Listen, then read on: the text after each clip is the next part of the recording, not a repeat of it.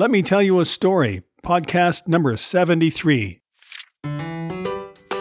It was the best of times. It was the worst of times. Call me Ishmael. It was the age of wisdom. Some years it was ago. the age of. Never mind It is a how truth long universally we saw. acknowledged. Little This knows man money. without the You don't know about me without you. Welcome to Let Me Tell You a Story with your hosts, Steve and Becky Lyles.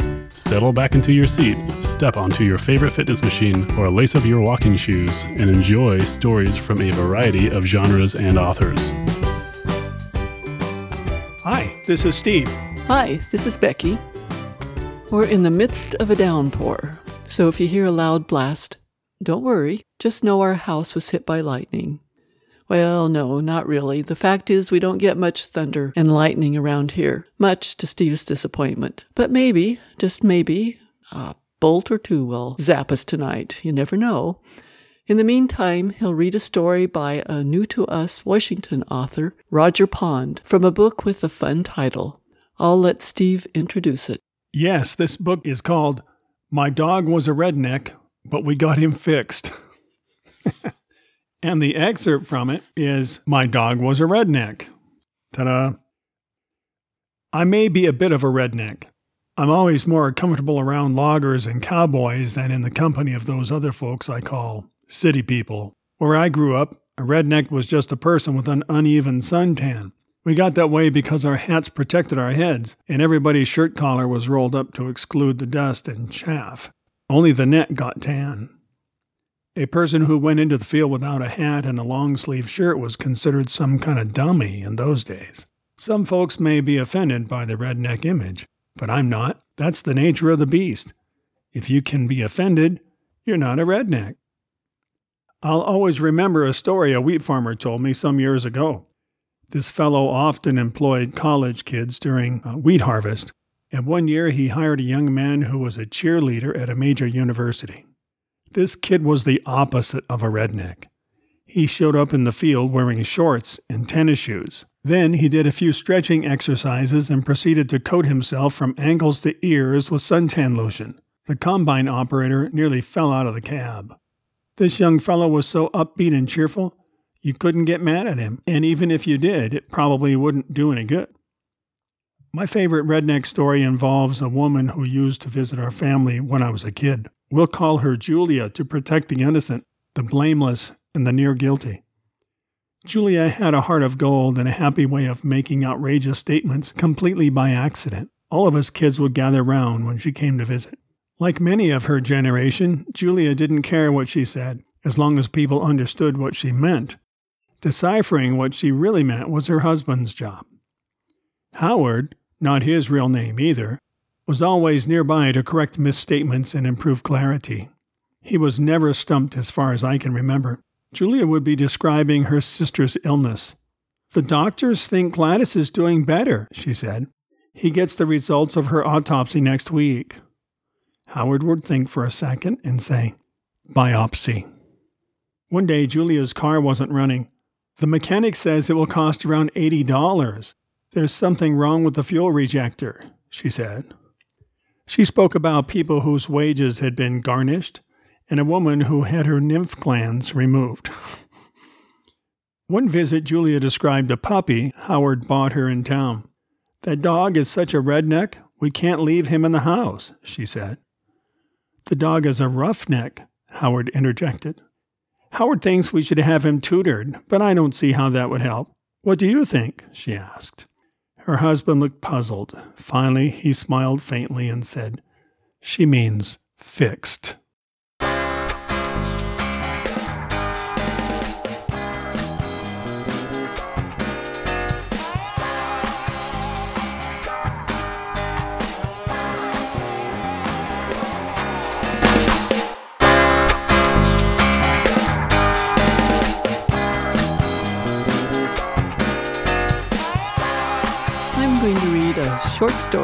Titled The Magician. And this story is in a collection of short stories we call Passageways. And three other Idaho authors joined with me in this little endeavor Lisa Hess, Val Gray, and Peter Level. But this particular story, The Magician, uh, is one that I wrote. And I just need to warn you that it's probably the weirdest story that I ever wrote. So, now you're warned. Seated on metal bleachers with two dozen other parents under a sweltering August sun, I fanned my face with a paper plate and watched Mr. Magic prepare to perform his final trick. He folded his arms and scanned the 10 year olds clustered on the grass in front of his platform. Who wants to be my last victim or um, volunteer? Our son punched his chubby hand high and frantically waved it above his head. Even though Joy had been passed over every other time the birthday party magician asked for a volunteer, he hadn't lost his enthusiasm. Me, me, pick me! Like a metronome set on high, his waggling arm blurred in my vision. From beneath his thick black eyebrows, the man glared at the screaming children. Finally, he crooked a finger at Joy, who sprang to his feet, clambered onto the stage, and spun around, hands on his waist. He stuck out his chest as if proud of the green frosting smeared down the front of his new Iron Man t shirt. Bright freckles flamed against his sunburned cheeks. My husband, Roger, leaned close to me. This should be interesting. The perspiration trailing down his temples glistened in the sunshine. I pulled my sweat soaked blouse away from my torso. I hope he doesn't ruin the trick. Your son isn't exactly one to follow directions. If we're lucky, Roger said, it'll go fast and we can beat the crowd to Bert's Burgers. He dug a handkerchief from his back pocket and wiped his brow. I lifted damp hair from my neck. First thing I'll order is a large Pepsi with lots of ice. The magician held his microphone in front of Joy. What's your name? Joy Hunter. Our son's shout vibrated the metal stands we sat on, and onlookers covered their ears. They obviously had children who spoke in normal decibel levels. Joy hopped from one foot to the other. What trick are we doing, Mr. Magic? Mr. Magic looked toward the bleachers. Does Joy Hunter have a parent or a guardian in the crowd? Roger and I looked at each other and then raised our hands. This, proclaimed the magician, is a very dangerous trick. The king of illusions. Do I have your permission to incorporate your son into the act? Joey grabbed at the microphone, missed, and knocked it out of the man's hand. When it crashed to the stage, the loud crackle made everyone flinch. Before the magician could retrieve the microphone, Joy snatched it up and shrieked, Say yes! Everyone turned to stare at us. Roger shrugged. What could be the harm? I whispered. Mr. Magic didn't ask permission for the other tricks. Roger leaned close. It's part of the act, Susan, the build up for the finale. Mom, Dad, come on. Joey whined, his nasal voice loud and distorted. Knowing Joey, his mouth was on the microphone. Against my better judgment, I said, Okay.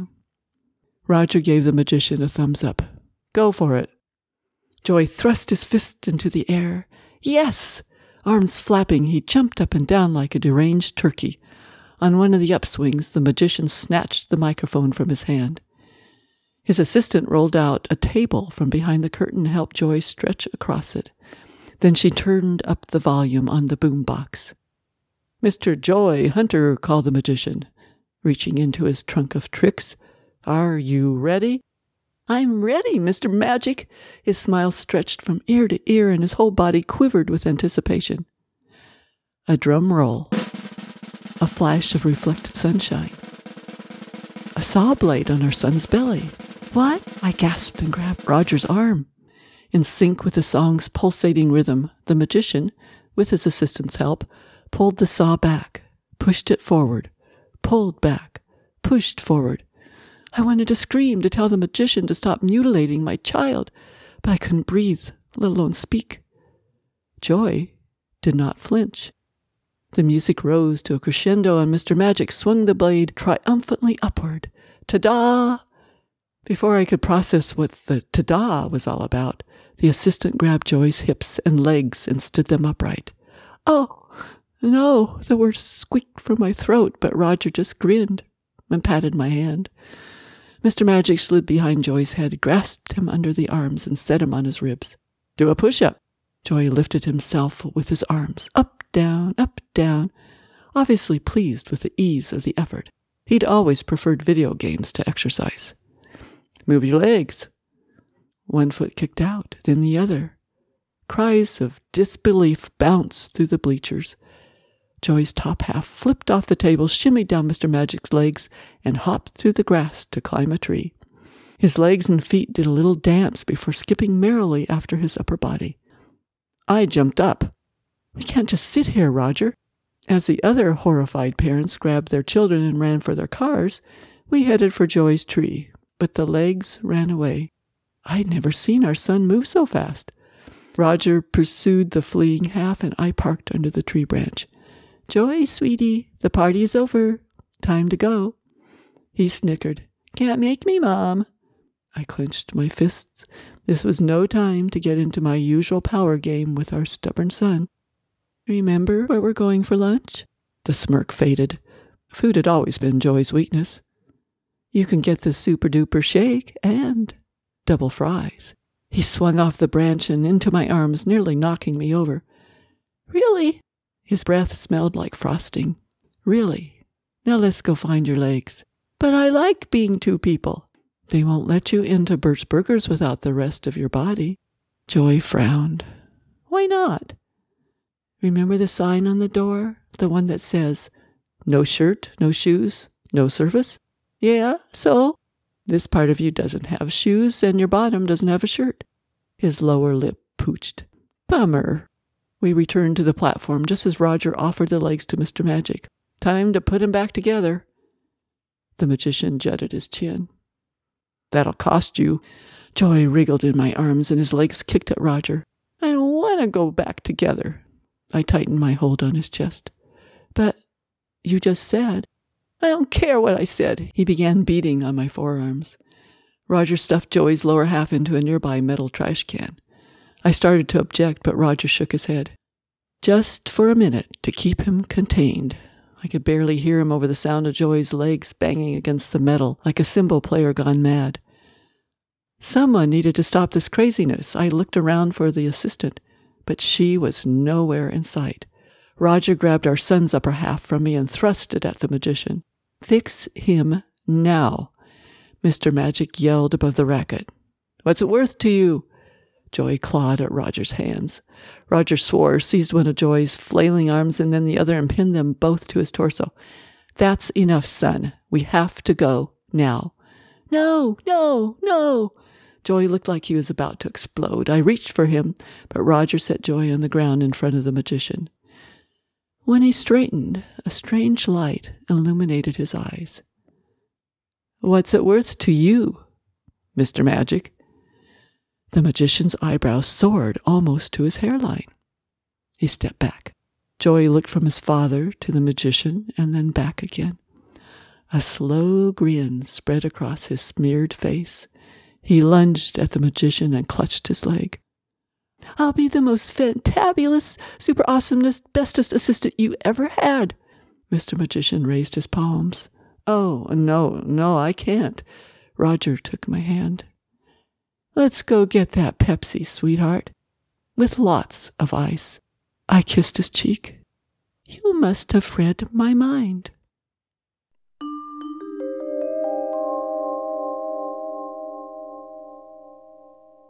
Here's another weird story.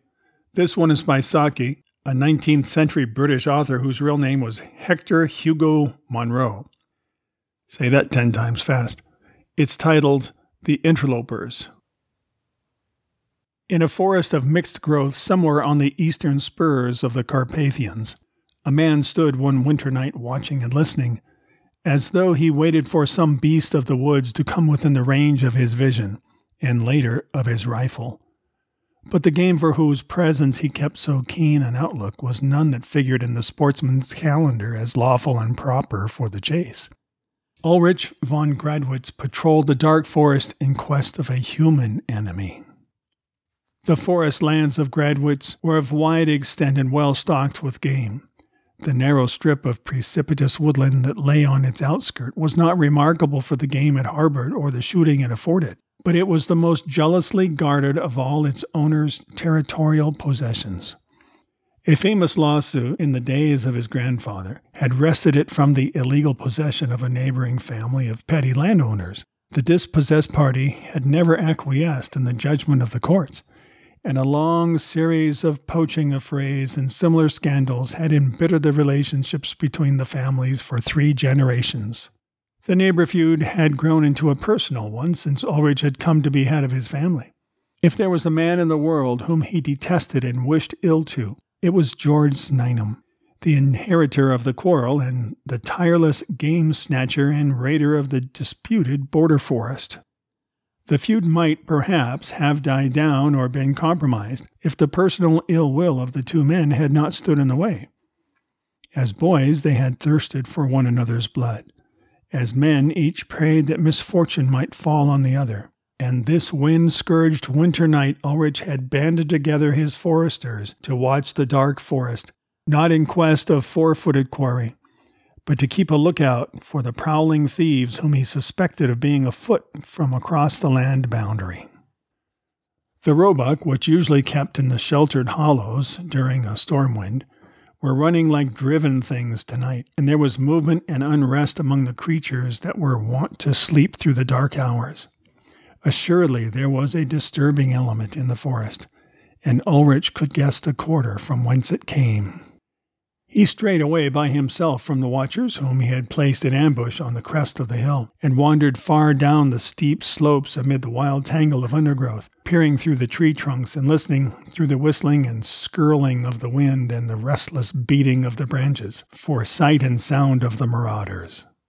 If only on this wild night, in this dark, lone spot, he might come across George Znaeym, man to man, with none to witness, that was the wish that was uppermost in his thoughts. And as he stepped round the trunk of a large beech, he came face to face with the man he sought. The two enemies stood glaring at one another for a long, silent moment. Each had a rifle in his hand. Each had hate in his heart and murder uppermost in his mind. The chance had come to give full play to the passions of a lifetime. But a man who has been brought up under the code of a restraining civilization cannot easily nerve himself to shoot down his neighbor in cold blood and without word spoken, except for an offense against his hearth and honor. And before the moment of hesitation had given way to action, a deed of nature's own violence overwhelmed them both. A fierce shriek of the storm had been answered by a splitting crash over their heads, and ere they could leap aside, a mass of falling beech tree had thundered down on them. Ulrich von Gradwitz found himself stretched on the ground, one arm numb beneath him, and the other held almost as helplessly in a tight tangle of forked branches, while both legs were pinned beneath the fallen mass. His heavy shooting boots had saved his feet from being crushed to pieces. But if his fractures were not as serious as they might have been, at least it was evident that he could not move from his present position till someone came to release him. The descending twig had slashed the skin of his face, and he had to wink away some drops of blood from his eyelashes before he could take in a general view of the disaster. At his side, so near that under ordinary circumstances he could almost have touched him, lay George Znaeym, alive and struggling, but obviously as helplessly pinioned down as himself. All round them lay a thick strewn wreckage of splintered branches and broken twigs. Relief at being alive and exasperation at his captive plight brought a strange medley of pious thank offerings and sharp curses to Ulrich's lips. George, who was early blinded with the blood which trickled across his eyes, stopped his struggling for a moment to listen, and then gave a short, snarling laugh. So you're not killed as you ought to be, but you're caught anyway, he cried. Caught fast. Ho, what a jest, Ulrich von Gradwitz snared in his stolen forest. There's real justice for you. I'm caught in my own forest land, retorted Ulrich. When my men come to release us, you will wish, perhaps, that you were in a better plight than caught poaching on a neighbor's land. Shame on you. George was silent for a moment. Then he answered quietly. Are you sure that your men will find much to release? I have men too in the forest tonight, close behind me, and they will be here first to do the releasing. When they drag me out from under these branches, it won't need much clumsiness on their part to roll this massive trunk right over on the top of you. Your men will find you dead under a fallen beech tree. For form's sake, I shall send my condolences to your family. It's a useful hint, said Ulrich fiercely. My men had orders to follow in ten minutes' time, seven of which must have gone by already. And when they get me out, I will remember the hint. Only as you will have met your death poaching on my lands, I don't think I can decently send any message of condolence to your family. Good, snarled George. Good. We fight this quarrel out to the death. You and I and our foresters, with no cursed interlopers to come between us. Death and damnation to you, Ulrich von Gradwitz. The same to you, George Znaeym. Forest thief, game snatcher, both men spoke with the bitterness of possible defeat before them, for each knew that it might be long before his men would seek him out or find him. It was a bare matter of chance which party would arrive first on the scene. Both had now given up the useless struggle to free themselves from the mass of wood that held them down. Ulrich limited his endeavors to an effort to bring his one partially free arm near enough to his outer coat pocket to draw out his wine flask. Even when he had accomplished that operation, it was long before he could manage the unscrewing of the stopper or get any of the liquid down his throat. But what a heaven sent draught it seemed! It was an open winter, and little snow had fallen as yet, hence the captives suffered less from the cold than might have been the case at that season of the year. Nevertheless, the wine was warming and reviving to the wounded man, and he looked across with something like a throb of pity to where his enemy lay, just keeping the groans of pain and weariness from crossing his lips. Could you reach this flask if I threw it over to you? asked Ulrich suddenly. There is good wine in it, and one may as well be as comfortable as one can. Let us drink, even if tonight one of us dies. No, I can scarcely see anything. There is so much blood caked round my eyes, said George. And in any case, I don't drink wine with an enemy. Ulrich was silent for a few minutes and lay listening to the weary screeching of the wind.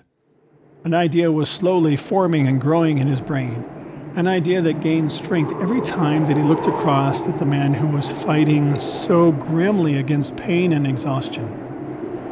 In the pain and languor that Ulrich himself was feeling, the old fierce hatred seemed to be dying down. Neighbor, he said presently, do as you please if your men come first. It was a fair compact, but as for me, I've changed my mind. If my men are the first to come, you shall be the first to be helped, as though you were my guest. We have quarreled like devils all our lives over this stupid strip of forest, where the trees can't even stand upright in a breath of wind. Lying here tonight thinking, I've come to think we've been rather fools. There are better things in life than getting the better of a boundary dispute. Neighbor, if you will help me to bury the old quarrel, I, I will ask you to be my friend. George Znaeym was silent for so long that Ulrich thought perhaps he had fainted with the pain of his injuries. Then he spoke slowly and in jerks. How the whole region would stare and gabble if we rode into the market square together. No one living can remember seeing a Znaeym and a von Gradwitz talking to one another in friendship and what peace there would be among the forester folk if we ended our feud tonight. And if we chose to make peace among our people, there is none other to interfere, no interlopers from outside.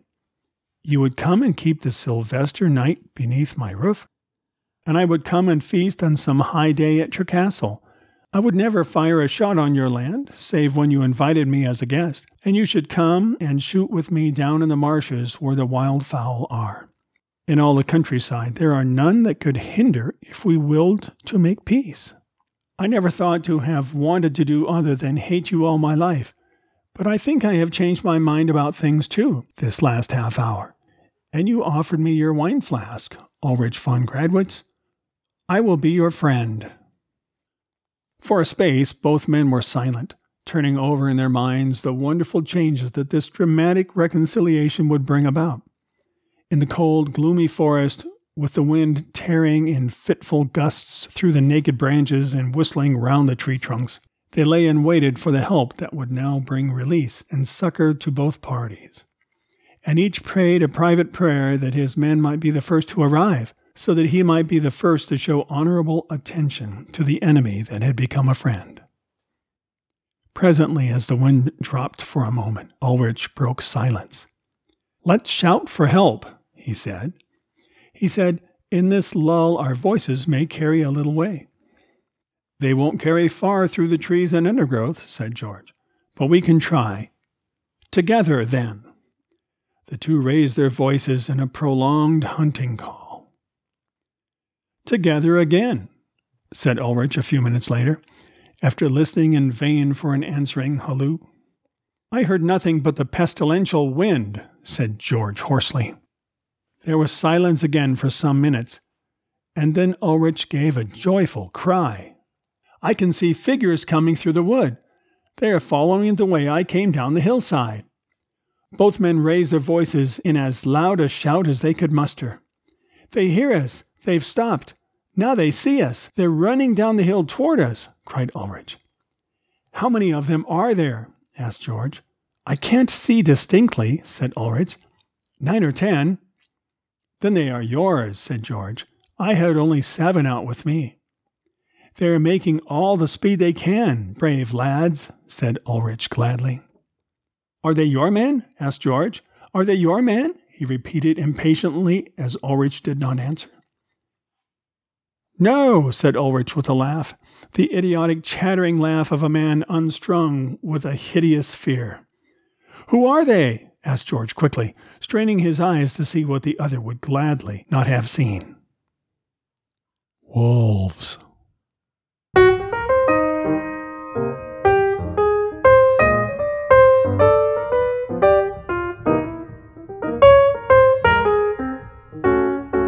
This short poem by Nevada author Christina Foster is titled Like Balls.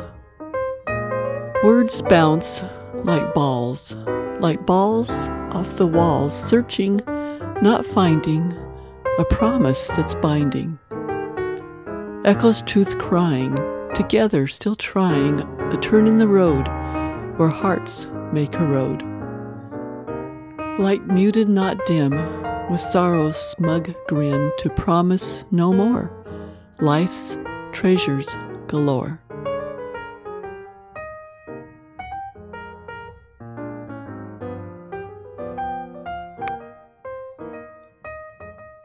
We couldn't think of a better way to finish off these somewhat dark readings than to conclude with an essay by David Roper about death. This is called The Great Awakening.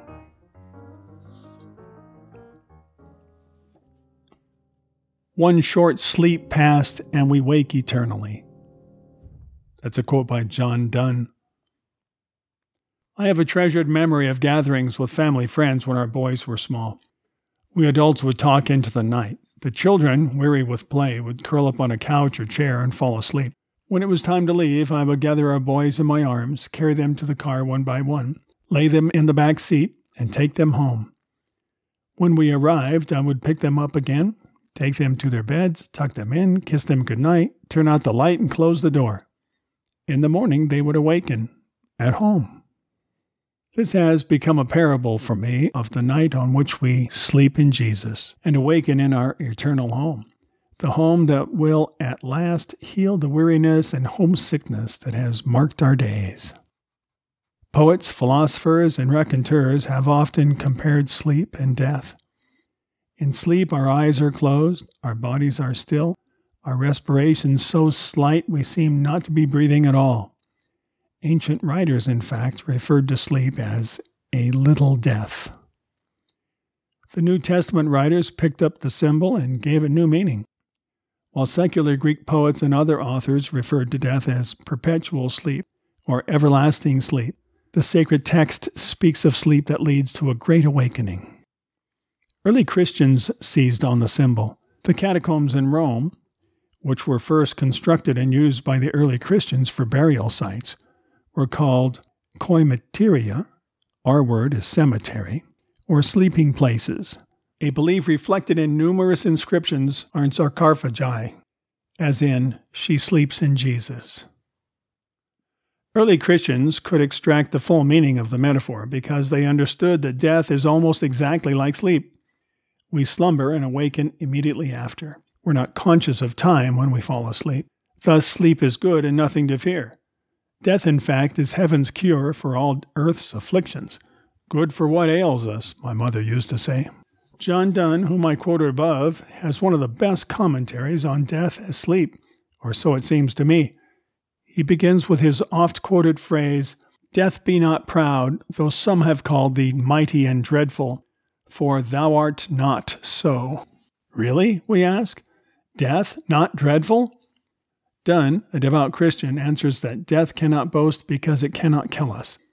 Death is mere rest and sleep. And he continues, There is great pleasure in sleep.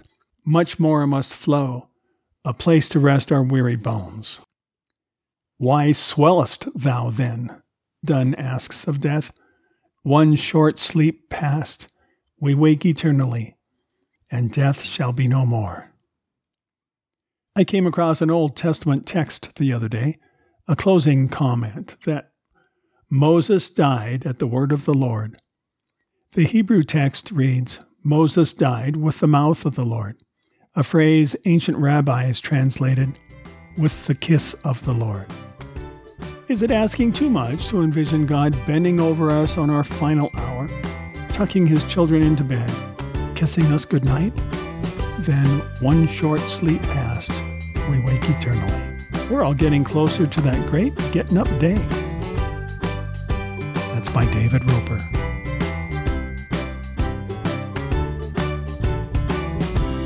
That's it for this podcast.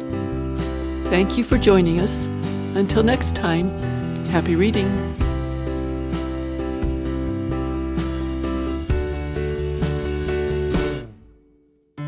Thank you for listening to Let Me Tell You a Story. Please email your comments, suggestions, and submissions to story at beckylyles.com. Steve and Becky like to hear your thoughts, and they encourage authors to send stories and other short prose and poetry for them to read on the podcast. You can learn more about Becky's books by visiting beckylyles.com or by searching for her books online. Her nonfiction titles can be found under the name Becky Lyles, and her fiction under Rebecca Carey Lyles. All of her books are available in both print and ebook formats.